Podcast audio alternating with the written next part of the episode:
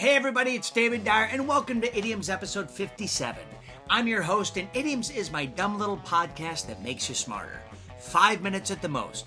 About the same time it takes to realize that someone's pulled the old Tijuana flim flam on you.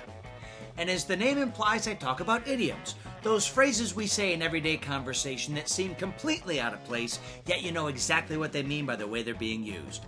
Good, so let's go. This is Idioms episode 57, and the idiom we're going to cover today is Somebody did a number on you. You've heard it. So I meet my buddy Matt for a beer, and he keeps going on about this movie he was in with Christian Bale and how it was so much fun. And I say, Batman? You weren't in Batman. And he says, No, dimwit, Ford v Ferrari. And he throws his draft in my face and storms out. Just like that. So as he's walking away, I holler out, Looks like someone did a number on you. Ah, there. Literal meaning to take a sharpie and draw your favorite numeral right on someone's forehead. Contextual meaning to affect someone, usually in a devious and negative manner. So let's explore the origin.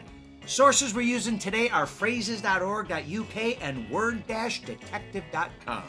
They both claim that the phrase has its beginnings in the African American slang from the early 60s, but they say its birth goes back to the days of vaudeville and other theatrical performances. Back in the mid 20th century and a little earlier, people started to use the word number to mean a particular item in a program of musical entertainment.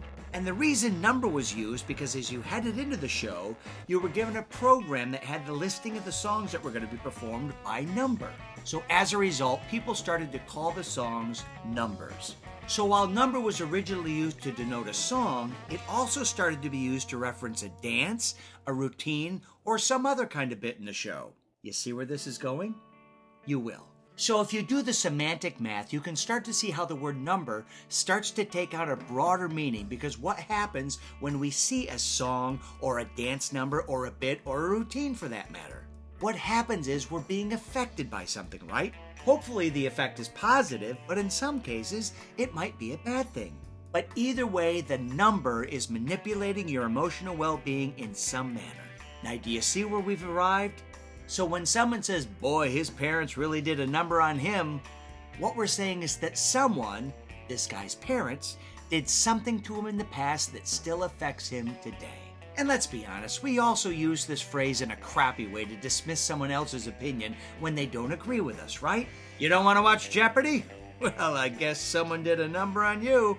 It's kind of a fun little saying that unfortunately isn't always delivered with the best intentions. It's not meant to be a compliment usually, but sometimes it is. Wouldn't that be great if it always carried that old vaudevillian vibe when you used it?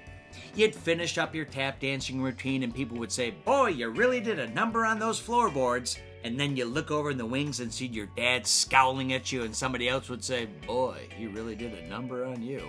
So that's it. Episode 57 of Idioms is complete, and I once did a number on myself, and let me tell you something. Didn't really have the effect I was hoping for.